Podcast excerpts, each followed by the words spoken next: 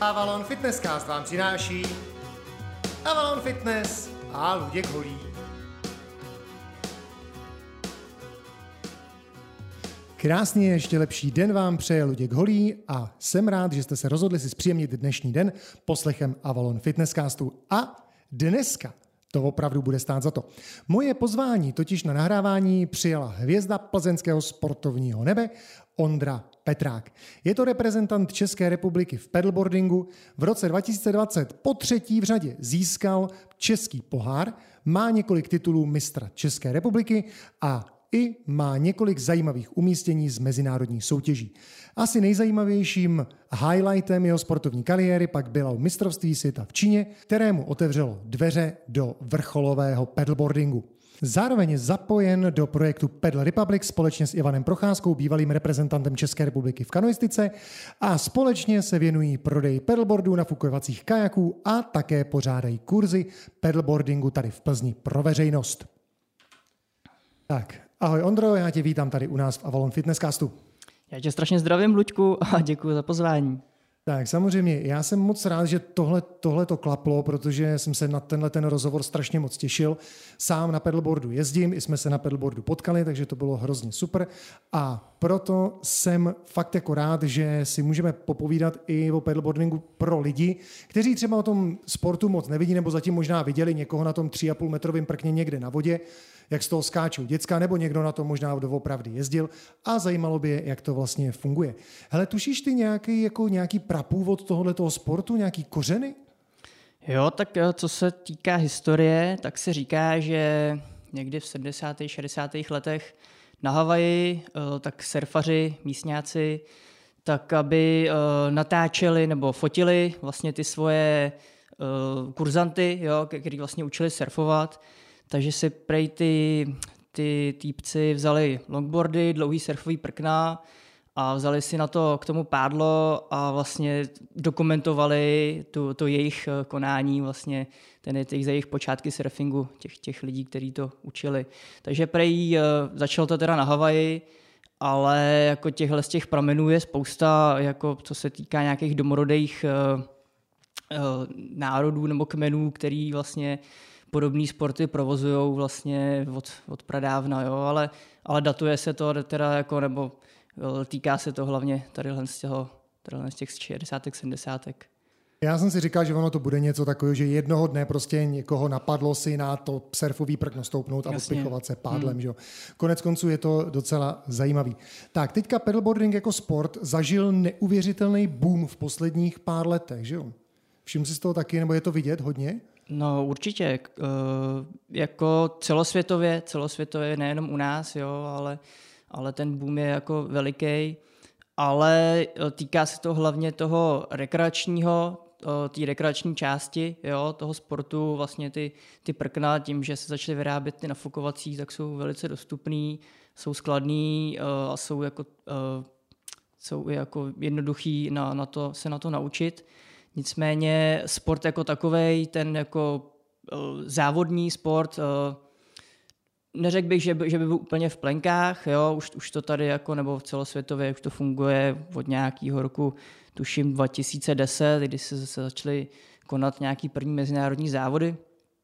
A u nás už eh, funguje asi pět ročníků českého poháru a těší se to čím dál větší oblibě. No. Pět ročníků českého poháru, ze kterého tři poháry máš ty doma na Krbové Římse. Je no, abych, abych nekecal. Eh, já jsem začal v roce 2017, kdy se konal první ročník Českého poháru a pak vlastně ten další rok 2018, 2019, 2020. No, od v roku 2018 vlastně držím, držím tohle prvenství v tom českém poháru. no, no, Konkurence veliká? Konkurence roste, roste, jo, rostou mladěsové, který se tomu věnují už, už od malička, je to vidět, že, že jsou vlastně úplně na jiný technický úrovni než já, jo, že jako ještě tak jako se snažím to nepustit, ale už čekám, že to přijde každou chvíli. Konkrétně vlastně na vašich sociálních sítích od Pedal Republic jsem viděl i nějaké jako záběry třeba z těch soutěží, opravdu kde ty děcka jezdí. To je mazec. Je to, to je naprosto mazec. Pojďme udělat trošku reklamu tomu sportu jako takovému. A jaký jsou benefity tohle sportu? Proč bychom všichni měli začít jezdit na pedalboardu? Pokud se teda nebojíte vody. Uh, jasně. já, já paddleboarding vnímám jako určitou, určitý druh svobody a i tak jako řeknu to tak jako spirituálně nějaký druh meditace. Jo? Prostě vlezete na vodu, necháte telefon doma nebo v autě v tom lepším případě, uh, nebo někdo si ho třeba bere sebou, jo? si, si dělá záběry, ale já ho prostě nechám v autě, jdu se projet a nemyslím v tu chvíli vůbec na nic, než na, na jeden záběr za druhým nějaký šplouchání vody a prostě mě, mě to úplně jako v tomhle tom jako zbožňu ten sport. Ale co se týká i nějaký jako tělesný, tělesných výhod nebo fyzických výhod toho sportu, tak ten sport je oboustranný, což, což eh, mnoho sportů není. Jo? Eh, já vlastně pocházím, můj background je rychlostní kanoistika, kdy jsem vlastně celý život pádloval na jednu stranu v kleče ve stylu Martina Doktora. A tady jsem si vlastně, ta jednostrannost, ta jednostranná zátěž, jako je hokej, taky tenis a podobně, uh, postupem času přináší své negativa. Jo? Takže tenhle sport prostě tím, že je v obou stranej, uh, je pro ten náš, pro ten náš, pro to naše zdraví jako hodně, hodně jako prospěšný. Je to, je to tak, jako když i pomineme třeba nějaký jako různý druhy těch bordů, tak obrovský, obrovský benefit třeba mě osobně, co mě neskutečně pomohlo, to jsou hluboký svaly, stabilizační prostě a síla kóru, jo, který prostě to je třeba to, proč já bych třeba spoustě lidí, kteří bolej záda. Jo, prostě zkuste si pedalboard, protože prostě budete to muset, jo, tak jo, první půl hodiny z toho budete padat. Uh-huh. Jo, to je OK, tak to má být, tak to jsme si prošli všichni, že jo. Ale ty hluboký stabilizační svaly, třeba, který používáme při dřepech, nebo jestli, jestli někdo uh, trénoval si třeba někdy v, v obrácený bosu, takový ten ty balanční jo, cviky? Jo, jasně, samozřejmě, to jakoby patří k té přípravě jako takový a nebo, nebo balance boardy a podobně. Jo. Ale hmm. jak říkáš, prostě ten hluboký stabilizační systém tam hraje velikou roli a má to veliký vliv na, na nějakou prevenci nebo úlevu od bolesti zad. Jo, těch příkladů je spousta, já jsem jeden z nich, vlastně od malička trpím na skoliózu vlivem té jednostranné zátěže, ale znám i lidi, kteří uh, měli, byli po úrazu páteře, opravdu mají, jako, mají tam šrouby a nějaký čas prostě opravdu byli invalidní, a teď prostě po tom, co pádlujou, tak uh, jsou, úplně, jsou úplně fit. Jako jo. No, je to super a já bych se ještě vrátil na začátek, protože ty jsi začal od té vlastně spirituální stránky, Jasně. což mi přišlo naprosto nádherný, protože já to mám strašně jako podobně mým jako místem tady v okolí Plzně, já jezdím na Hráchy a na Hracholusky a to pádlování teda opravdu v tom klidu, prostě kochat se tou krajinou, prostě co kde je, kde zrovna vykvetly prostě lekníny nebo něco, to je strašná očista pro duši, teda, jako to musím přiznat. Jednoznačně, jo, Hracholusky, za mě Hracholusky je taková meka paddleboardingu v západních Čechách, jo, protože já taky na Hracholusky jezdím strašně rád, mám tam chatu, jezdím tam od malička a zejména v takový té mimosezónní době, jako je květen, červen a teď září, říjen, tak je to tam naprosto kouzelný. Jo? Tu v té sezóně letní, srpen a červenec, je tam spousta lidí, jo, co tam jezdí na dovolenou, ale, ale jako je, to, je to skvělý, ale tady ty mimo sezóní, to je úplně, to je, to je takový relax, to je skvělý. Tak akorát je teda je fakt, že teďka si třeba jako 1050 lidí si poslechne ten, ten cast a pak tam budeme stát frontu na to, aby jsme se tam dostali. Ale to nevadí, já si rád povídám, když potkám někoho na pedalboardu. Ale uh, jsou různý, že když jezdíš na lyžích, tak můžeš jezdit prostě sjezd, můžeš jezdit slalom, že jo, nebo můžeš na tom skákat. Uh, je tohle tak, taky nějaký různý disciplíny třeba jako pedalboardingu?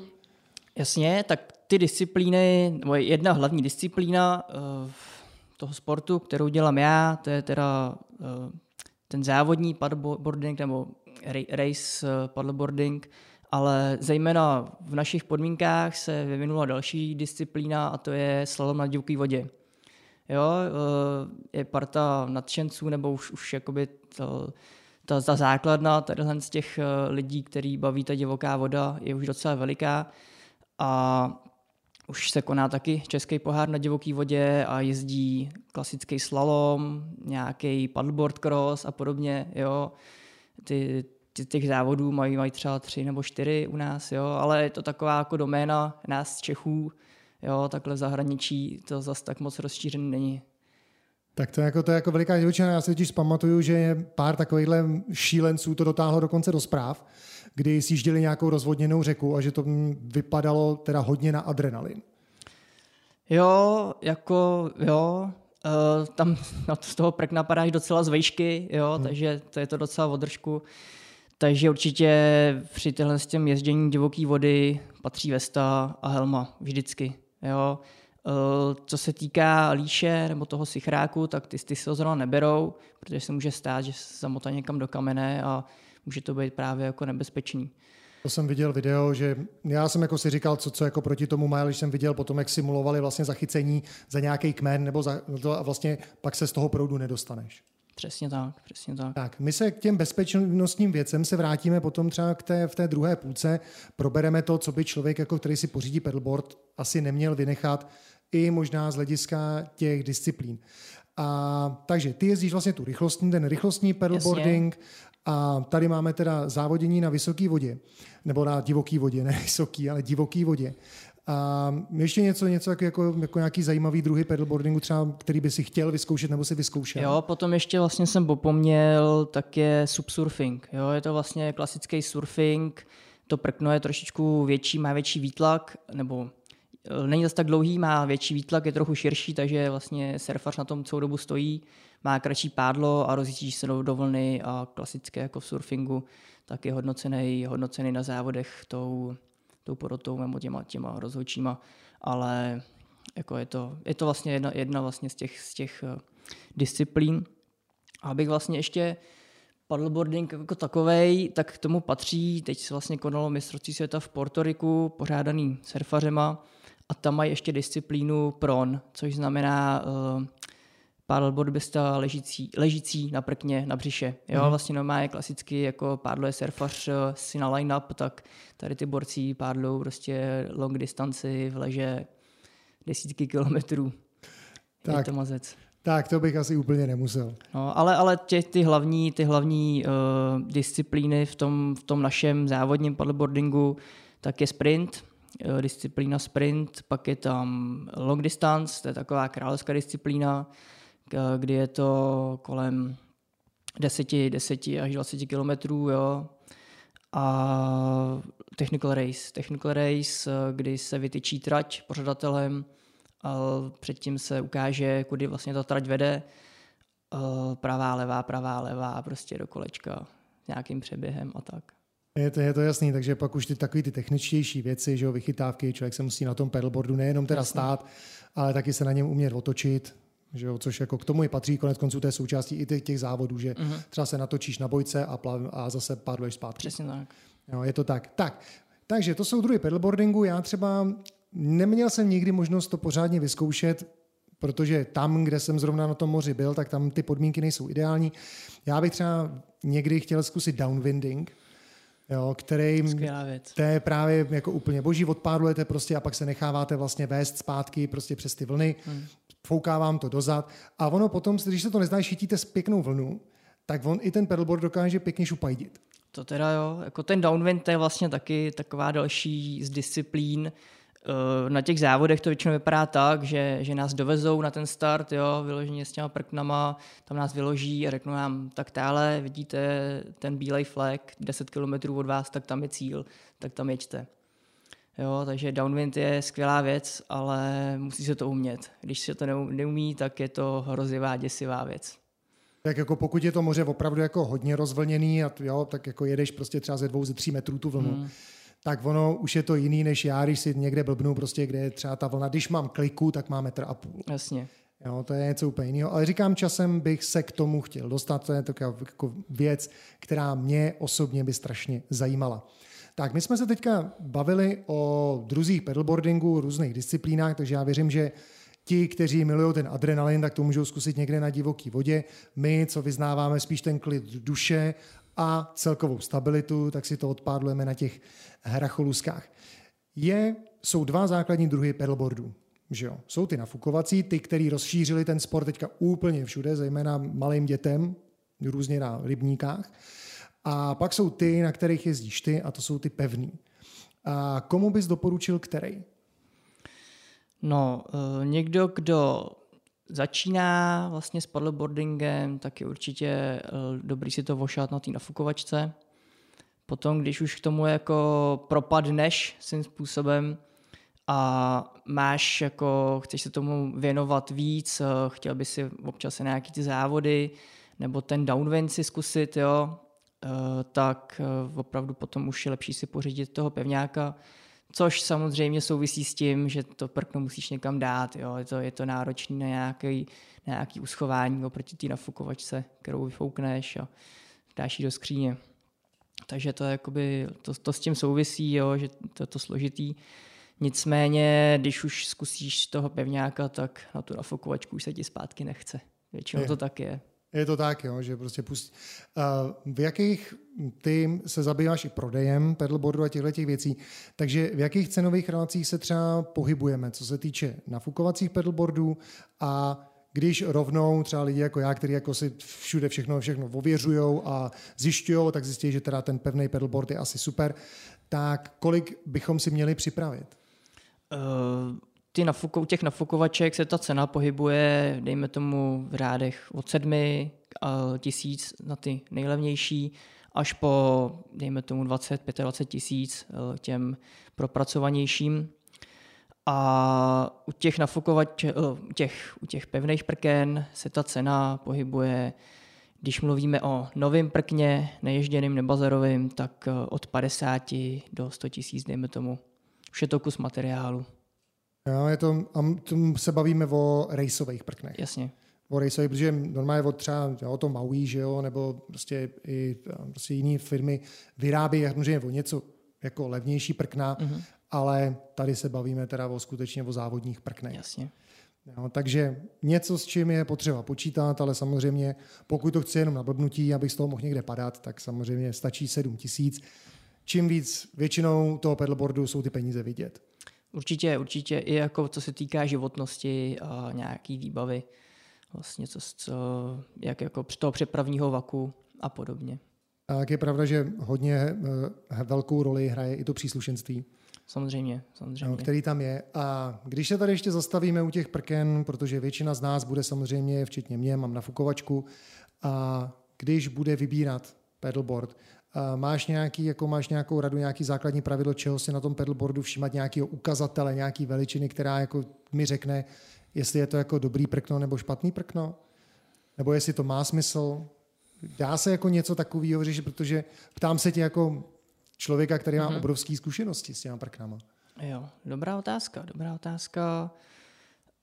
Um, určitě bych se vyvaroval a my to opravdu v obchodě nebo celkově to vůbec nedoporučuju, tak jsou dvoukomorový prkna. Jo, ty dvoukomorový prkna uh, jsou byly jeden čas jako hit a hodně to jako ty prodejci propagovali tím, že jsou pevnější a víc udrží.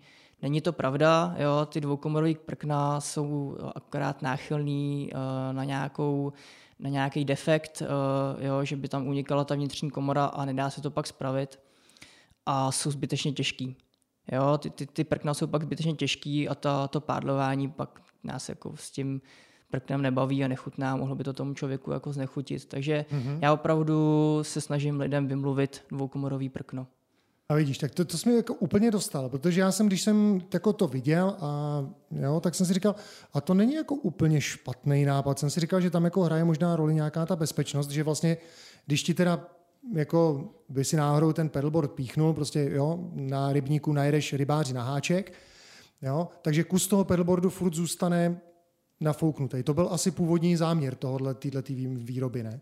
Jo, určitě, ale ve finále vlastně se na tom nedá jet. Jo. Když ta jedna komora unikne, hmm. tak se na tom jet stejně nedá. No, jo. A ten únik na tom prkně je, je tak malinký, nebo hmm. tak jako uh, to už by musela být opravdu veliká díra, jo, tak, tak to už potom, to už potom jako poznáme a nějak se podle toho zařídíme. Hmm. Ale vlastně ten důvod, proč se to začalo vyrábět, tak v některých zemích, eh, teď jako plásnu, myslím, že to bylo Španělsko, Španělsko, Francie, tak v těchto z těch zemích legislativně, když se pohybujeme na moři, tak eh, plavidlo musí mít dvě komory, pokud hmm. se jedná o nafukovací plavidlo. Tak z toho důvodu se to vyrábí, rozšířilo se to u nás a u nás na naše podmínky je to jako zbytečná věc, zbytečně těžká a zbytečně poruchová. Je mi, je mi to jasný. Takže teďka máme tady jako poměrně zajímavý tip a to je, že se vyhneme těm dvou komorovým pedalboardům.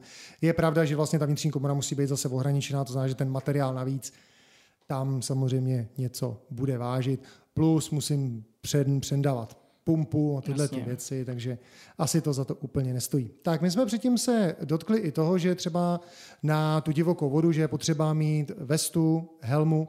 A dotkli jsme se i těch tématů toho líše. A co to je líš pro ty, co to neví? Líš, anglicky vodítko, mm-hmm. nebo my tady u nás říkáme sichrák, nebo pojistný řemen. Mm-hmm. Jo, takže líš je ta, ta šňůrka, která je z jedné strany připoutaná k prknu a z druhé strany nejlépe k našemu kotníku, nebo někdo si to dává třeba kolem pasu. Jo, prostě, aby když z prkna spadneme, uh, jsou nějaký, nějaký prout nebo vítr, tak aby jsme si prkno pohodlně přitáhli. Vlastně jako to funguje na surfu. Jo. Je, to, je, to, je to přesně tak a mě překvapuje, že jak jezdím poměrně hodně, tak mě strašně překvapuje, kolik lidí vůbec jako se neobtěžuje líš používat. A mně to, mně to přijde jako třeba dost jako riskantní podnik, právě když třeba fouká. A viděl jsem to i na moři, tohleto. A to mi přijde úplně šílený.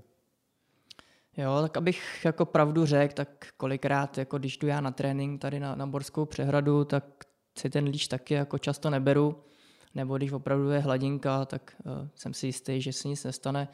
Ale snažím se na to myslet, snažím se jít svým způsobem příkladem taky, jo, když potkávám ty lidi, aby to třeba u mě viděli.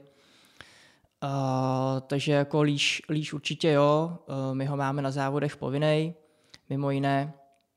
Uh, vlastně při našich závodech máme povinný i takzvaný PFD, což je jako uh, pomůcka, buď to má být plovací vesta, anebo my používáme takzvaný restube, což je opasek, uh, ve kterým je bombička z CO2, která, která vybuchne, nafoukne se nám ta záchranná pomůcka. Je to vlastně takový malý nenápadný, nepřekáží to a když je to třeba, tak to pomůže trošku. Já jsem zrovna právě jsem na to chtěl navázat, že to PFD, nebo Personal Flotation Device, že, je úplně super. Tyhle ty pásky jsou fajn, ale teda zase musíme říct jako na rovinu, že to není levná záležitost. No, tak uh, pohybují se různý druhy, buď, uh, buď se vám vlastně nafoukne jenom takový malý válec, nebo vyloženě se nám nafoukne plovací vesta.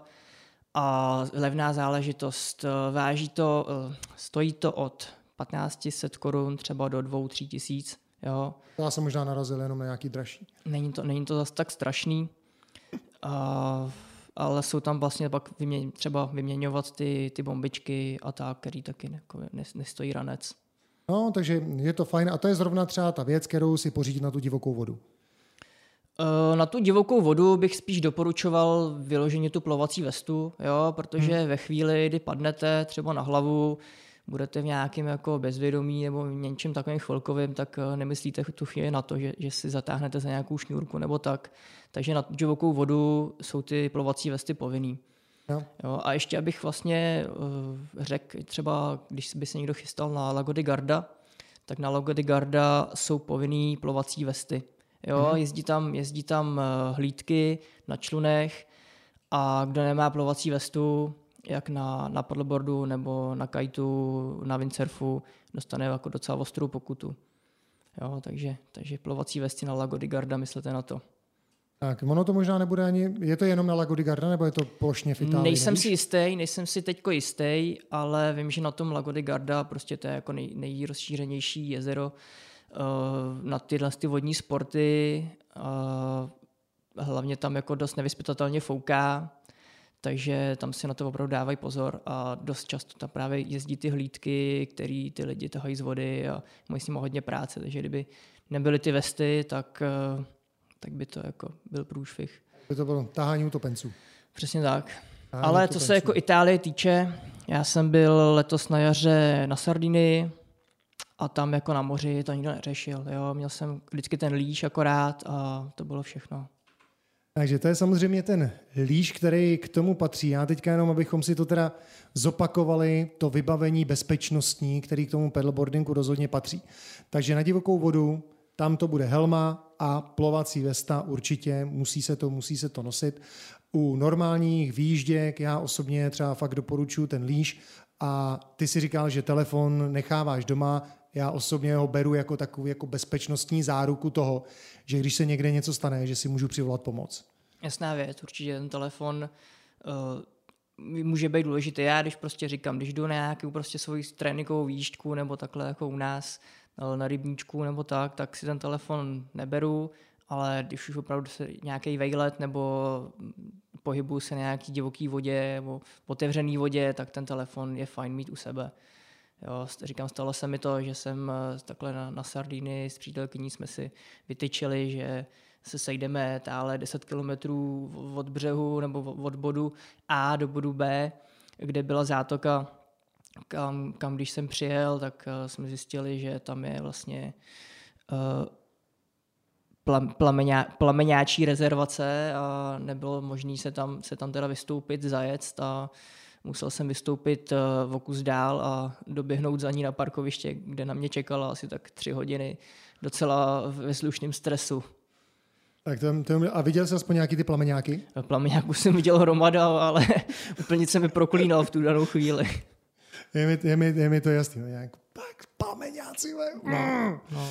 Jo, takže, takže je to jasný.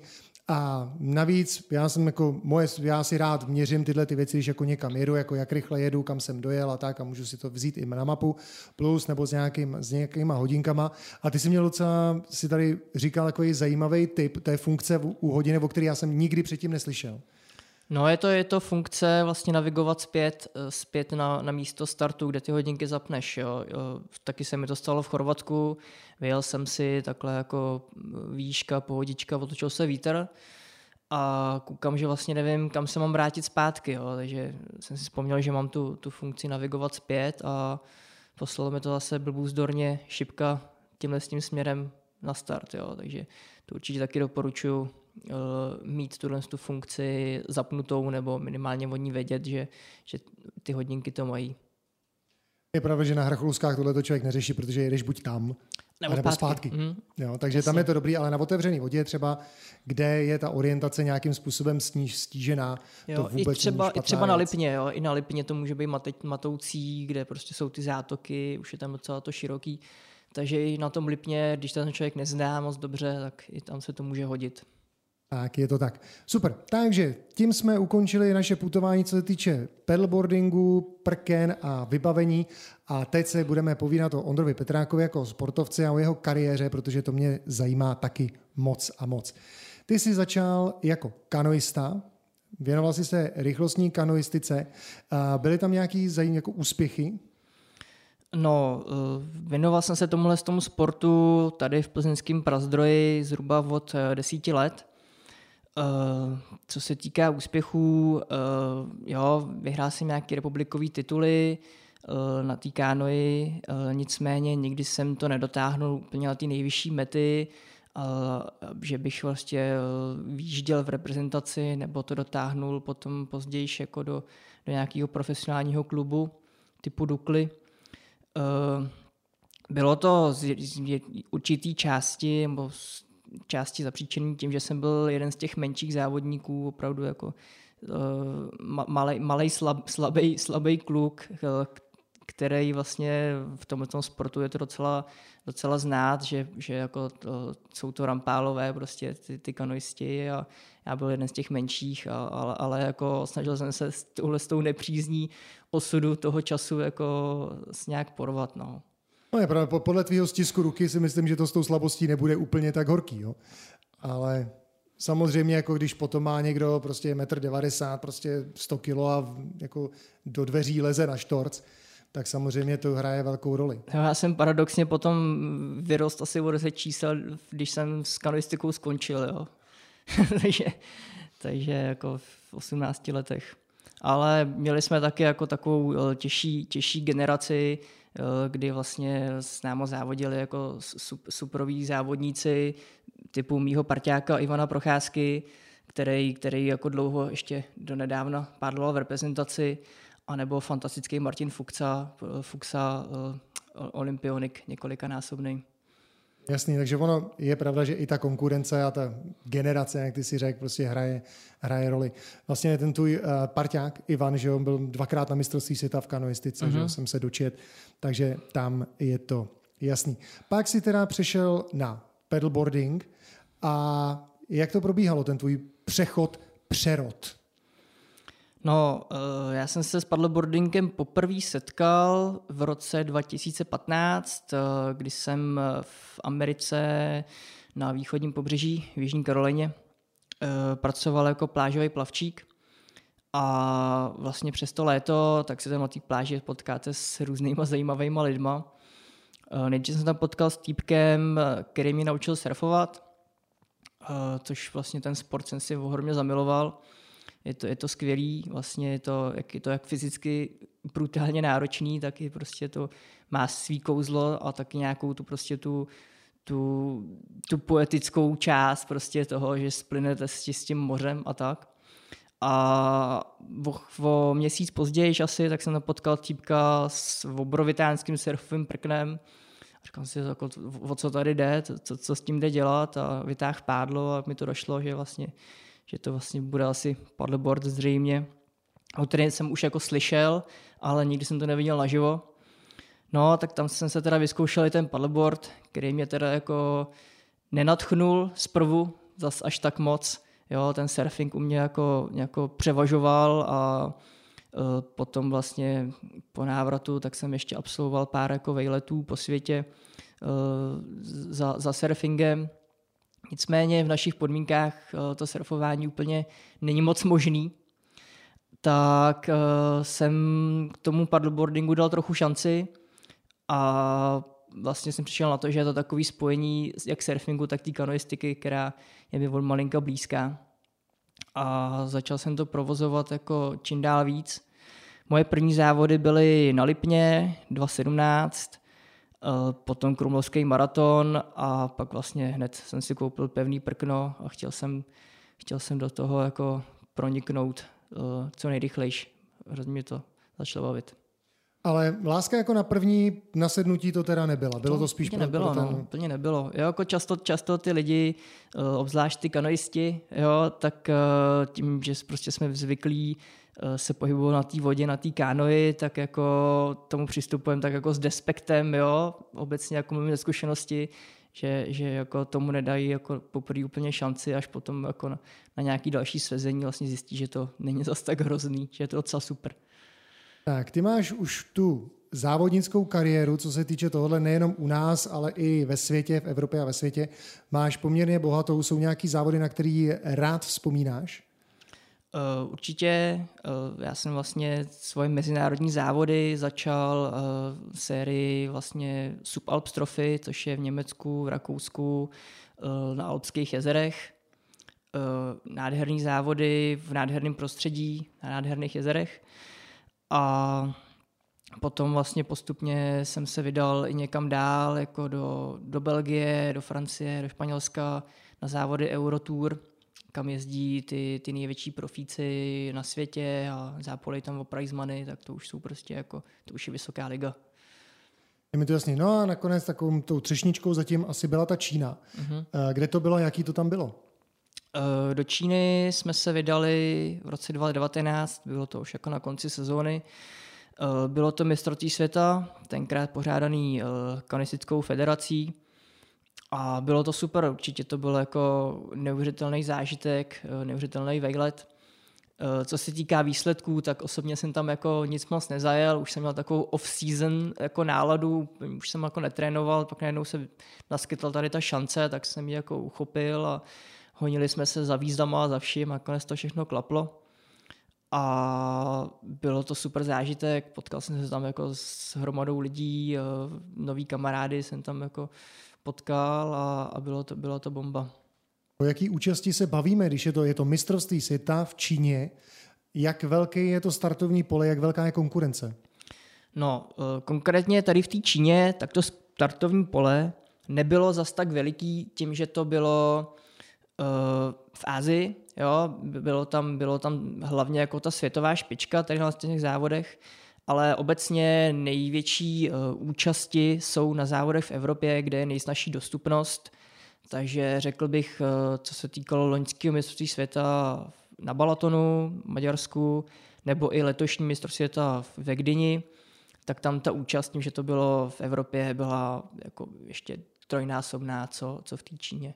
Takže se bavíme o třeba v té Číně, teda kolik, kolik, kolik lidí proti tobě startovalo? Uh, na long distance nás bylo zhruba třeba v té kategorii uh, chlapů Uh, odhadem, odhadem 50, 50 nás bylo, jo, hmm. ale potom v těch, těch dalších závodech nás bylo třeba 100, 150, jo, bylo to už docela, bylo to brutálnější. O něco. Já si teďka snažím jako marně představit jako ve Gdyni jako startovní pole 350 lidí. A to, jako, to je jako reálný, jo? Uh, konkrétně tady to, když jsem byl letos v Polsku v té Gdyni, tak na startovní listině bylo opravdu těch 100, 100, 150, možná i 200 lidí.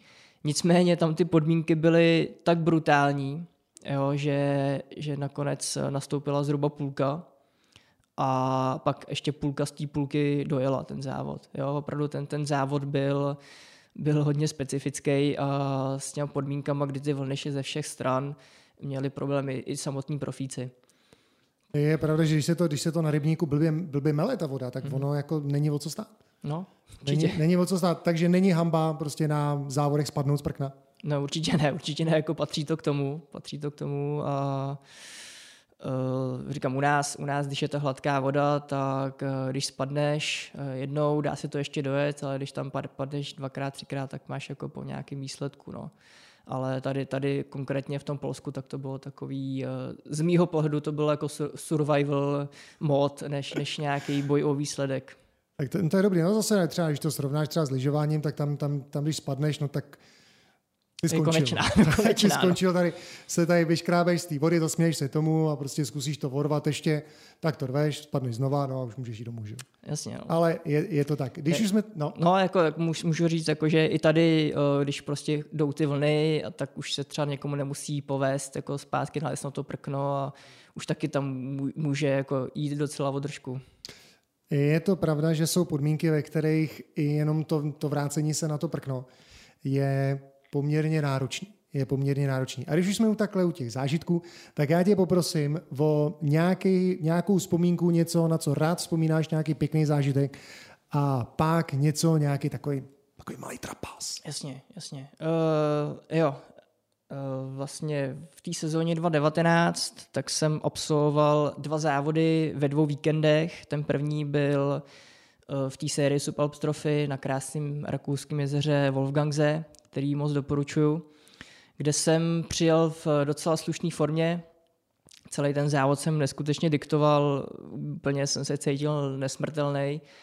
A byl tam německý závodník, eh, který, který opravdu té německé scéně totálně vévodí a nikdo ho snad ještě jako neporazil, nebo málo kdo, málo kdy eh, byl poražený. No a tady ten eh, Němčour si mě celou dobu jako hlídal tak nějak zezadu, říkal si, jako, že jsem nějaký no-name z Česka a si to tam tak jako hlídal zezadu. No a nakonec uh, jsme se v posledním kole tak jako sjeli a bylo to jeden na jednoho.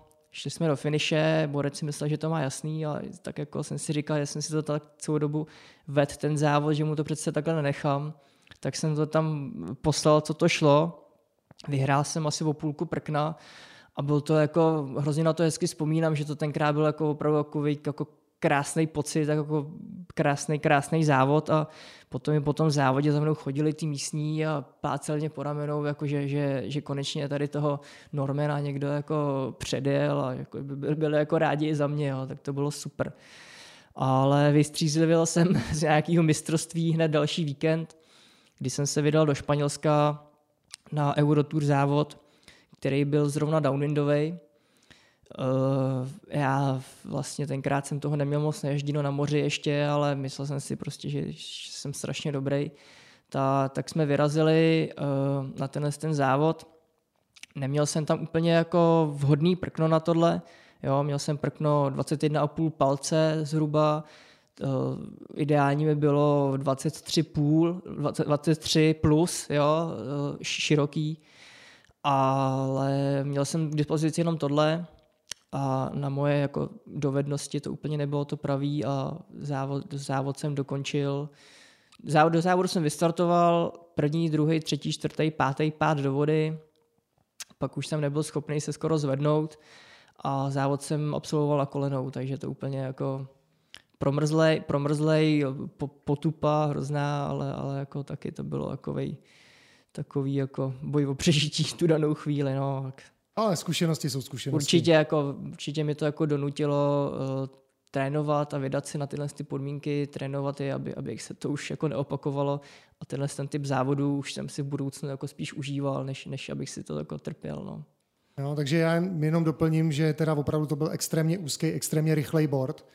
Jo, opravdu v těch palcích 21,5 normální allround, který koupíte třeba v, v někde v supermarketu, bude mít 32 třeba, nebo 33 palců. Jo, takže, jo, takže se tady bavíme jako o jako radikálním rozdílu, že jo, palec 2,51 cm, takže se bavíme už po, o zásadním rozdílu. A opravdu ta šířka hraje roli. Hraje roli, zejména ve vlnách. Přesně tak, přesně tak. Jo. Tak, já jsem moc rád, že jsi se tam takhle svěřil s tímhletím, s tímhletím zážitkem, je to super. My si v dalším pokračování Avalon Fitness Castu budeme s Ondrou Petrákem povídat na téma jeho přípravy, jak to vůbec řeší, jak vypadá jeho příprava v sezóně, tréninky a tak dále. A já se na to moc těším. Ondro, děkuji moc, že jsi přišel a těším se na příště. Já děkuji za pozvání a uvidím, uvidíme se a uslyšíme se příště. Díky, Díky moc. Avalon Fitnesscast vám přináší Avalon Fitness a Luděk Holí.